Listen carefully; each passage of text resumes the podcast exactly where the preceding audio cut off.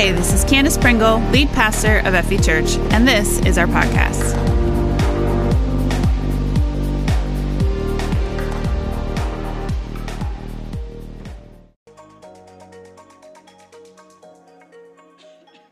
All right. Never just another Sunday, especially in January, right? you never know what you're going to wait. I'm proud of you all for venturing out in the snow apocalypse this morning. Well, good morning. I, I, I'm so excited about this series. Thank you. Not just because of, you know, the fun stuff that we do around here. You never quite know what Jason's going to pull out or what we're going to do around here, but because God shows up here, right? Because when we're together, He is with us. And uh, last Sunday morning, uh, standing out on my back porch at like 5:59 a.m. And I know this because at six o'clock, the loudest church bells ever. And, and we live like two blocks maybe from a church, but I, ju- I just had never heard them quite so clearly. And I don't know if it was just a Sunday morning and things were quiet, it was still dark. My dogs were running around, that's why I was back there. But it, it just felt like they could have been right next to me. And in my initial, probably annoyed reaction that early in the morning was, oh my goodness, they're loud. Like all the people that live next to them, man. But then I thought, you know, historically, church bells were pretty useful, actually. Before uh, we all had clocks in our houses and on our wrists and in our pockets, people used them to, to mark the time, to mark certain times of the day. And I thought, how cool that the church could provide that, right? That we could be that accessible, that helpful to the community around us. And I go there and I started to think about all the ways that that church probably goes throughout their business on a Sunday morning, right? They have stained glass windows, beautiful ones, and, and just the all that that must create in the devout people of that church, right? It, it's an atmosphere builder. And I started to think about our church and, and how we build atmosphere. And maybe it's a little different with wall projection and fancy LED lights and a loud band. It's building the same atmosphere of, of wonder and awe. We get compliments all the time on, the, on that atmosphere. But it's all meant to point us toward Jesus. And I love how, you know, we all get to work together on that, right? I, I get to create cool little sermon points and graphics for my sermons because those smarty pants back there created all of this, right? I could never do all of this, but I get to use my creativity built on theirs. You know what I mean? We, when we work together, and that's what the church was always meant to do to God and get us in community. And it's still doing that today. It might not be stained glass windows and church bells at every church anymore, but it's still putting people in community and leading them toward Jesus. But it doesn't always happen quite that way, does it? See, in our humanness, we sometimes get things wrong. We get things twisted and backwards. We get focused on all the wrong things. And it was no different in Jesus' time. In fact, today we're going to read in John 2, if you want to go ahead and get there, verse 13, how Jesus handled some things going wrong in his church. So, John 2, verse 13. Now, this comer passage comes at the very beginning of Jesus' ministry. He had gotten baptized, he had done the whole turning water into wine thing, he had gone home for a little bit, and then he entered into Jerusalem for the Passover feast. And the first place we see him going is the temple. So, verse 13, let's start reading. When the Passover feast, celebrated each spring by the Jews, was about to take place, Jesus traveled up to Jerusalem. He found the temple teeming with people selling cattle and sheep and doves. The loan sharks were also there in full strength. Jesus put together a whip out of strips of leather and chased them out of the temple, stampeding the sheep and cattle, upending the tables of the loan sharks, spilling coins left and right. He told the dove merchants, Get your things out of here. Stop turning my father's house into a shopping mall. That's when his disciples remembered the scripture Zeal for your house consumes me. Other versions say, Passion for your house consumes me. But the Jews were upset. They asked, What credentials can you present to justify this? Jesus asked, tear down, the and in three days I'll put it back together. They were indignant. It took 46 years to build this temple, and you're going to rebuild it in three days? Really, Jesus, right? But Jesus was talking about his body as the temple. Later, as he was raised from the dead, after he was raised from the dead, his disciples remembered he had said this. They then put two and two together and believed both what was written in Scripture and what Jesus had said. It's an odd passage, right? See, we, we tend to put Jesus in these, in these little boxes of thinking. We, we think of God as either a God of love, He loves everyone and He accepts everyone, and, and anything goes with God. And God is love, right? So we're right about that. Then there's the other side of it where we think that God is wrath. God is angry. God is upset with everything that I do. And he's the big guy in the sky wagging his finger at me all the time, condemning everything that I do. The problem with both kinds of thinking is he's not one or the other. He's both, he's all of it. He's a much, much bigger God than we can ever fathom. And we have, we have trouble with this Jesus, right? Because we thought Jesus taught love and peace harmony, peace on earth, goodwill toward men, right? That's what he was all about. And he was, just not in the way that we expected all of the time. So let me give you just a little bit of background into this. See, the only way this Jesus makes sense if, is if we know who he was, not just study what he did all the time. Remember the called series?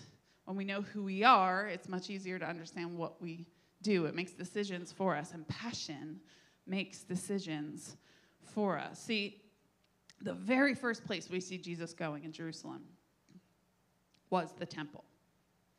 We see this as a pattern throughout his life. In fact, when he was 12 years old and his parents brought him to Jerusalem for a celebration, they went home. They actually left without him, figuring he was somewhere in the family, in the caravan. He wasn't, so they had to turn back, right?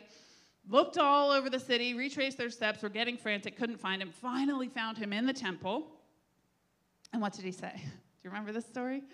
He said, Jesus, where were you? Why would you do this to us? We were terrified, as any parent would.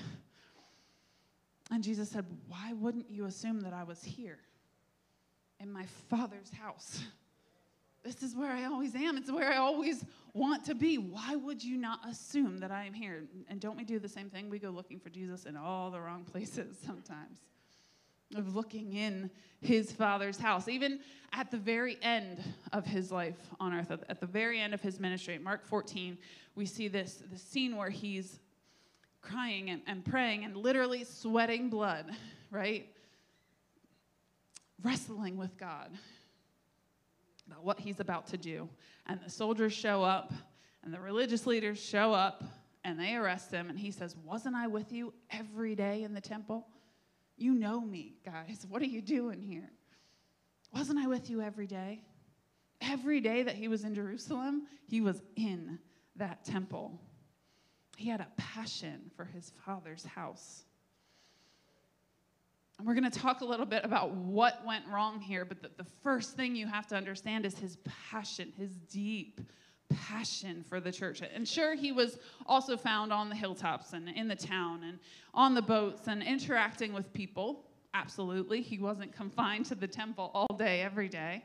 He went out, interacted with his community, but every day he was in that temple as well, loving the people that were looking for his father. You know, God abides in the praises of his people. That's what his word says. He abides in the praises of his people. He is in the praises of his people.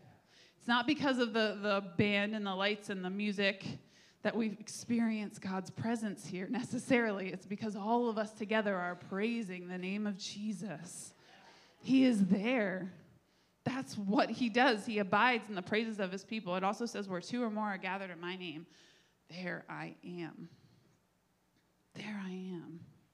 It's no wonder Jesus wanted to be in his Father's house because people were gathered in his name, worshiping the creator of heaven and earth. He wanted to be there with them, with him. I had a friend a, a while ago come to me and say, You know, we haven't talked in a while. Where have you been? And I, uh, for, I mean, my immediate response was, What do you mean, where have I been? I've been working at Freedom Valley in May, it'll be 10 years. And 50 out of 52 weekends of the year, I'm here. Every Sunday, every Saturday night, every Wednesday, and like most of the days in between. Right? I'm, I've been here. Where have you been? See, I, I, I want to say this as realistically as I can, but I'm also saying it prophetically. This is what I want to be true in my life that I am always, every single day, seeking Jesus. That's where my life is headed. That's where I want it to be headed. Sure, I have bad days. We all do. Right? But I want to be every single day pursuing Jesus. And if you're there running along beside me, we got something to talk about, right? If you're not, I'm going to try my best connect with you on that level, but I, haven't gone anywhere. I'm pursuing my Father. I think that's what Jesus was, was he was modeling for us. He gave us an example to follow, right? He was pursuing his Father. His disciples came along with him, the people that wanted to get near him. He hadn't gone anywhere.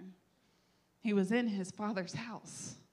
He had a passion for his father's house. You know, we wanted to teach the series Never Just Another Sunday because every single Sunday we should come in to these doors with the opportunity in mind. We have an opportunity to meet with our Heavenly Father. We also have an opportunity to encourage each other, to help each other, to minister to each other. Some of us have been attending church forever, but have never taken that next step. We, we want to show up, slip in, do worship, slip out, never talk to anybody, never take start class, never get involved in a ministry team, right? We, we don't have anything to give in to the church we're not passionate about it. Showing up every week is religion when you boil down to it. It's the heart with which you show up that matters. Get involved, get passionate about it because it's where God's people are. We, I, I had, uh, before I worked here, so years ago, I worked at um, an American clothing restoration company, and I had this friend who we weren't that much alike, to be honest. Our personalities were very, very different, but she believed in Jesus. She had been raised a Christian her whole life, and we had that to connect with. It was like we were instant friends. Everybody we worked with were like, "How long have you guys known each other?" And I was like, "Like a week? I don't know." We just became instant friends. There's this kindred spirit when you get around other people that believe in Jesus, you can overlook a whole lot of differences when you both believe in Jesus. The next job I had, there was a girl that worked with me that was very much like me. We had similar personalities, so similar interests, but she wasn't a believer. It was hard to like bridge that. I had a passion for Jesus, and I tried to give that to her, but her walls were up. You know, we, we couldn't quite connect on that level passion is actually singular in focus. We see that modeled in Jesus' life over and over and over. Passion is easy to see, it's worn on your sleeve, right? It's who you are. And like I said, it, it, makes decisions for you. When you're passionate about something, you can easily say no to the things you're not passionate about. It, it makes decisions easy. But sometimes being passionate means being angry. Sometimes it means being angry. Sometimes I wake up with a fire in my belly that could only have come from God. And, and I had trouble with that for a while. Because I thought, anger, it usually leads to sin. usually leads to acting out in that anger and lashing out at the people around me, hurting people around me or myself. But actually, anger is just an emotion emotions aren't inherently evil. In fact, they're God given. It's what we do with the anger that can become sinful, right? Jesus was perfect. Perfect. Never sinned, never made a mistake, right? Nothing that would come between him and God. He was singular in focus in that way. So he was angry here. Do you see where I'm going with this? He couldn't have been sinful in his anger. He was passionate about something. What was going on here? I, th- I think Jesus knew that he couldn't be perfect and passive at the same time. Couldn't be perfect and passive at the same time. And therefore, neither can we. Not all the time. Sometimes it, it gets to the point where that you, you are actually complicit in the wickedness if you don't step up and do something about it. Jesus was in that, t- I went there. Jesus was in that temple every day, walking by the loan sharks, walking by the people taking advantage of the ones who were coming to look for God. He couldn't let it go any longer. There came a point when he began his ministry when he had to cleanse that temple, because otherwise, he was complicit. The passive the definition of passive is actually accepting or allowing what happens or what others do without active response or resistance. This is where the whole lukewarm thing comes in, right? When we're lukewarm for God, it means we, we have one foot in and one foot out. We can't quite make a decision because we're too passive about the evil in the world. We're too passive about our relationship with God. We, we're not hot, we're not cold, we're just lukewarm. And we see over and over a, a, theme throughout Scripture. God has a problem with that because you can't do it both ways. Can't have it God's way and the world's way. Pick one. Be all in. Be passionate for God. You can't have it both ways. Passionate, not passive. Jesus wasn't passive. He did things about the evil in this world. He was a passionate guy. And at some point, righteousness rises up in anger. That's what it does. God has a righteous anger sometimes. He sees people being misused in this world, sees us m- mistreating each other, and the righteous anger comes out. It does in us sometimes too when we're following Him. Passionate not passive. I think this is where, you know, hardworking Christians sometimes will come to us and, you know, I work in this wicked environment. People are just awful at my workplace. And now that I'm a Christian, I don't, I don't know what to do about it because I don't agree anymore. What do, what do I do? Well, passion, again, makes decisions for you. When you know who you are, you know what you have to do. And I don't necessarily mean quit. back away slowly. Sometimes you got to step up and do something about it. Set an example for everyone else. Flip some tables. The wickedness in the world, you can't walk by it anymore. Passion makes decisions for you. Leaders fix what's wrong, wrong with the world. Can't sit back and complain about it. Behind closed doors, or back away slowly. Their hands up. Leaders, fix it. Jesus has called us to be leaders in our world, to set an example for the world, to be the light on the hill, the salt of the earth. Step up and do something about it. Jesus was passionate. First and foremost, he was passionate about his father's house. Why aren't we? Passion consumes me. Zeal for his house consumes me. Passion is singular and focused. You know, I love how Jesus responded when the religious leaders came to him and said, What right do you have to flip tables in our temple? How dare you? He said, Tear down this temple and I'll rebuild it in three days.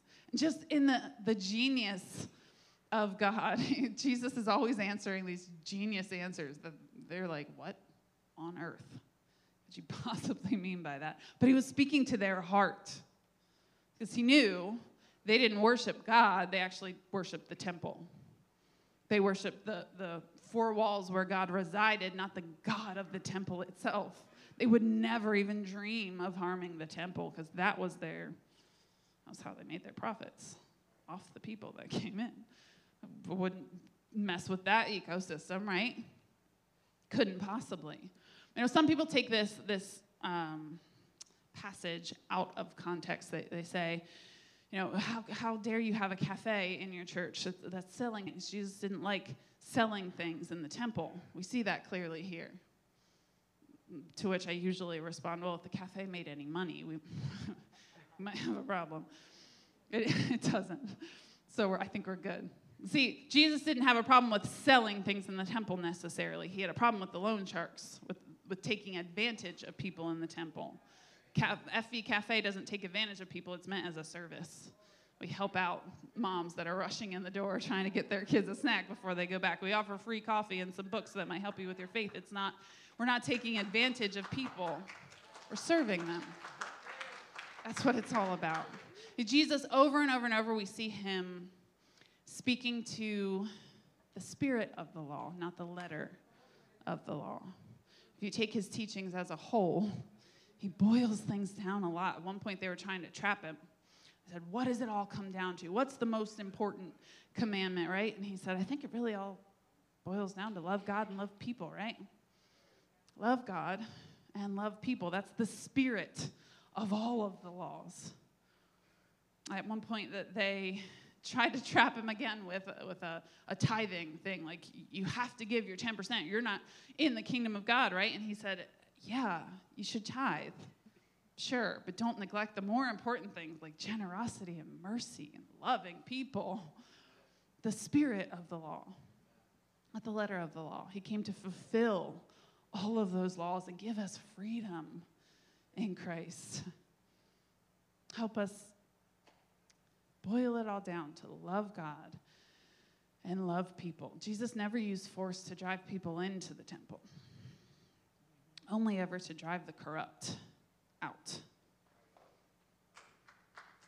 Instead of making that house a witness to all nations, those religious leaders were selfish, covetous, robbing people, their hard earned money, acting just like all the surrounding religions. No difference between them and the, the goddesses, the temples that were all over Jerusalem. No difference. Covetous robbers taking advantage of people. And it, it was a fundamental failure of Israel as a nation. Instead of being that light on a hill, instead of being an example to all of the people around them. Uh, you know, Jerusalem and the temple were the central representatives of God in that culture set up to be such. Instead of redeeming the nations, Israel was just wallowing in their own fallen nature. No different from the people around them. Their laws, their rules that God had set up for them was to set them apart. And they kept going back, kept wanting to be like everybody else. Doesn't that sound familiar? We want to be Christians, we want to follow Jesus, but we want to just blend in too. Be like everybody else. Maybe they won't notice that I'm weird. I'm a Jesus freak. Maybe they won't notice. That's not actually the point. We're meant to be that light on the hill, the salt of the earth. We're meant to stand out, not hide our light under a bushel, right?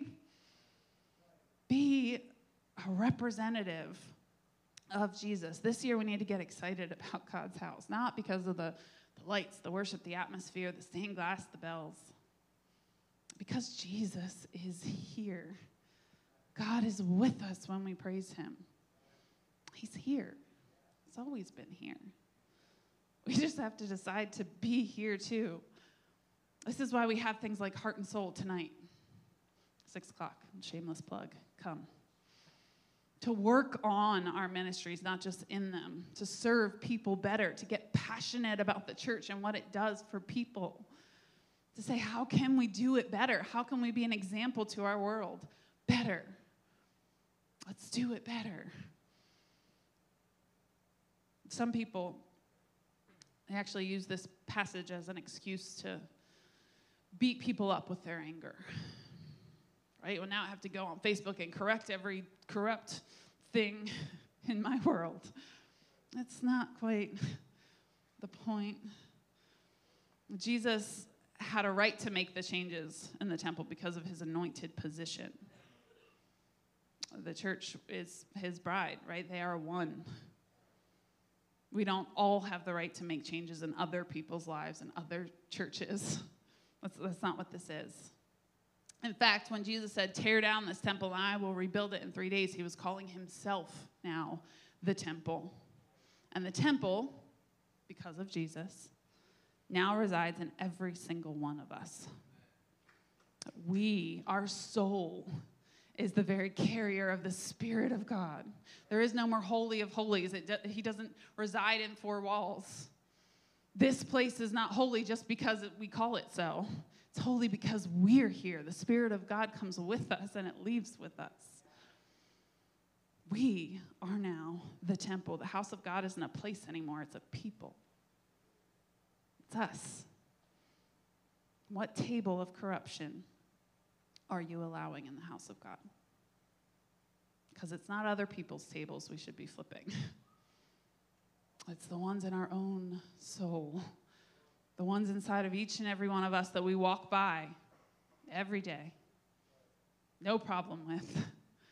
The ones that we excuse away over and over and over. I am full of excuses. I think every single one of us is. And I tell them most often to myself right? I, I, see behavior in my life that I don't like, and oh, I was having a bad day. I hadn't had coffee yet. I, whatever. Instead of saying, why would I act that way? No, really, why? Not allowing myself the excuse anymore. Be honest with myself. I was acting out of pride, and I need to kill that. Or lust, or greed, or fear. It's most often fear in my life I'm acting out of if I, if I really drill down on why I would say that, why I would react in that way, I'm scared. But I don't need to be scared. I have Jesus in my life that covers all of that, gives me a grace.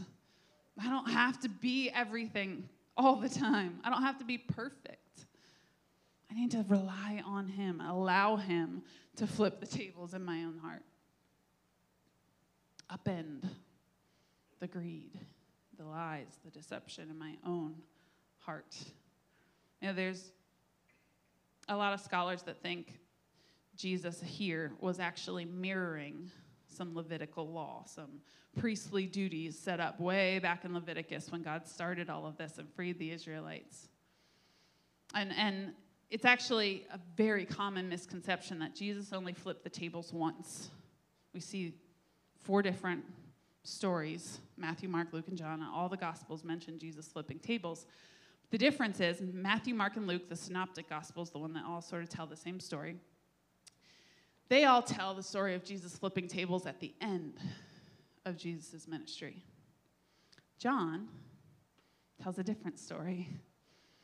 We actually see him getting baptized, doing the water and the wine thing, and then he immediately, beginning of his ministry, comes into Jerusalem and flips tables.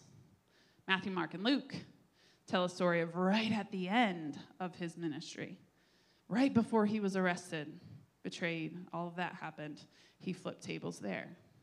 And what scholars think is Jesus was actually mirroring priestly duties of getting corruption out of a house. And what happened was back in the day before they had, you know, central air and all the things that we have to build houses, there would sometimes come into a home some kind of corruption, like a physical corruption, mold or something on the walls, some something that would make it uninhabitable. And they would call in the priests and the priest would come in, he'd actually circle the place on the wall. He'd kick everybody out for seven days, say no one should be in here for seven days, and he'd get rid of the corruption, send it outside the camp or the town or whatever. And in seven days, he'd come back and he'd check. And if the corruption, whatever it was, had spread past his circle, he'd say, We got to tear the whole place down. It all goes. We're going to start fresh. If not, he'd just patch the hole, repair the plaster, whatever, say, Come on, guys, move back in. You're good to go.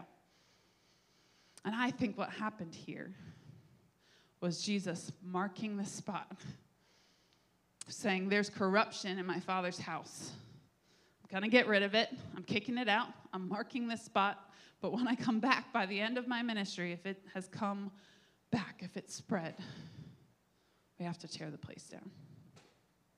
Get rid of it completely. I have to go through with the whole thing on the cross, right? It was a confirmation. It was confirmation of all the prophecy over hundreds of years throughout the Bible. That this system had to be fulfilled and a new one built. You know, Jesus was actually the first one to utter the word church as we use it today. Ecclesia, it's a Greek word. He invented the church, he fulfilled the law, he gave the ultimate sacrifice, and he created something new, beautiful, free, full of hope. The church. It's us. We don't have to jump through all those Levitical hoops anymore. All we have to do is call on the name of Jesus. His sacrifice covers everything. It's never been easier in history to have a relationship with our Creator God, the guy that made all of this possible, put us here on this earth to learn from Him and have a relationship with Him. Jesus made all of that possible. Now, our responsibility is to remove those tables of corruption in our own lives. Strip away everything that comes between us and Him, to crucify our flesh on the cross with Jesus and try to become more like Him every day. But today, if you could just bow your heads and close your eyes, give everybody sort of a, a minute with themselves and God. Father, we thank you for your word. Thank you that it's useful to teach us, correct us, rebuke us when we need it. Make us a people that loves your discipline, even when it's painful, because it makes us more healthy, more open to who you are. If you're sitting there today and you're thinking, you know, I, I, I do, I need to become more passionate about the church, the new house of God, the thing that Jesus set up as the hope of the world. I've been sitting back for too long, not giving in to the people around me, not serving the people that I go to church with. And I want to fix that this year. I want to be more passionate about the church. If that's you, would you raise your hand? Just to commit to you and God. Awesome. Amen. Hands everywhere. Thank you. Maybe you're more you know, I, I identified today some places where I've been allowing corruption in my house, in God's house, my soul. I need to flip some tables in my own life this year. If that's you, would you raise your hand? Awesome. Thank you. Hands everywhere. Just one more. If you've never had a relationship with your Creator God, you want to commit your life to Jesus today. You want to ask Him for the forgiveness He so freely gives and claim it in your own life. If that's you, would you raise your hand? See one, two, three. Amen. Father, thank you so much for those three beautiful souls that committed their lives to Jesus today. Meet them in that place. Father, make yourself real to them as they begin this journey of figuring out this whole Jesus thing. Just be with them, give them grace, your presence, peace, and hope that can only come from you. We thank you and we praise you in Jesus' name. Thank you for your word, God. Amen commit yourself this year to loving God wholeheartedly and loving people genuinely. Let's be that vibrant, passionate, selfless church God has called us to be so that we can change the world with the message of the gospel. Don't allow any Sunday to just be another Sunday. Thank you. Thank you so much for joining us today. If you made a decision to follow Jesus, please let us know by going to fv.church slash IAMN. And remember to download our app for more content and helpful links.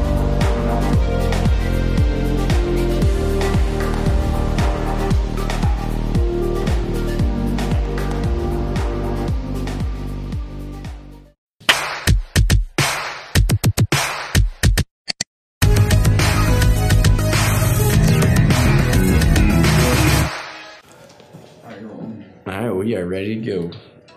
Yes, we are. But yeah, you know, like I said, we don't. I said in my home group this week, we don't make any mistakes, but we might take too long to do it. All right, you ready? Yes. Welcome to Home Groups, where we apply the message we heard this weekend at Freedom Valley Church. This week, Candace preached the second installment in our Heart for the House series, and we talked a lot about how Jesus was zealous and passionate for his house. Yeah, passion requires the lack of being passive, right? Jesus was perfect in every way. He never made a mistake or had sin in his life. So it kind of requires that when he sees evil, he has to address it. He has to do something about it. Passion, not passive. He had to address the evil in his life, and that meant God's house had to be cleansed. And one of the things he did is he looked right into the eyes of the individual selling the doves and he says, Get this out of my house. Mm-hmm. And it's really important for us to identify what is in our house, our spiritual home for the, the Holy Spirit, what's in our lives that needs to be removed. You know, Jesus looks at us and he says, get it out deal with it. Because he knows it, it's not healthy. Those money changers they were stealing from the people. They were they were selling things at exorbitant prices and it wasn't good. So he said selfish, not selfish selfless. not selfless. And, and he wanted it out. And we actually wanted you guys to have read before uh, home groups today psalm 51 and i just want to read one verse from that. Purify me from my sins and i will be clean. Wash me and i will be whiter than snow when jesus had that whip and he was driving them out he was purging the temple in a way only he could he was the perfect one and he drove it out are we willing to have Jesus drive the sin out of our lives? And that isn't comfortable.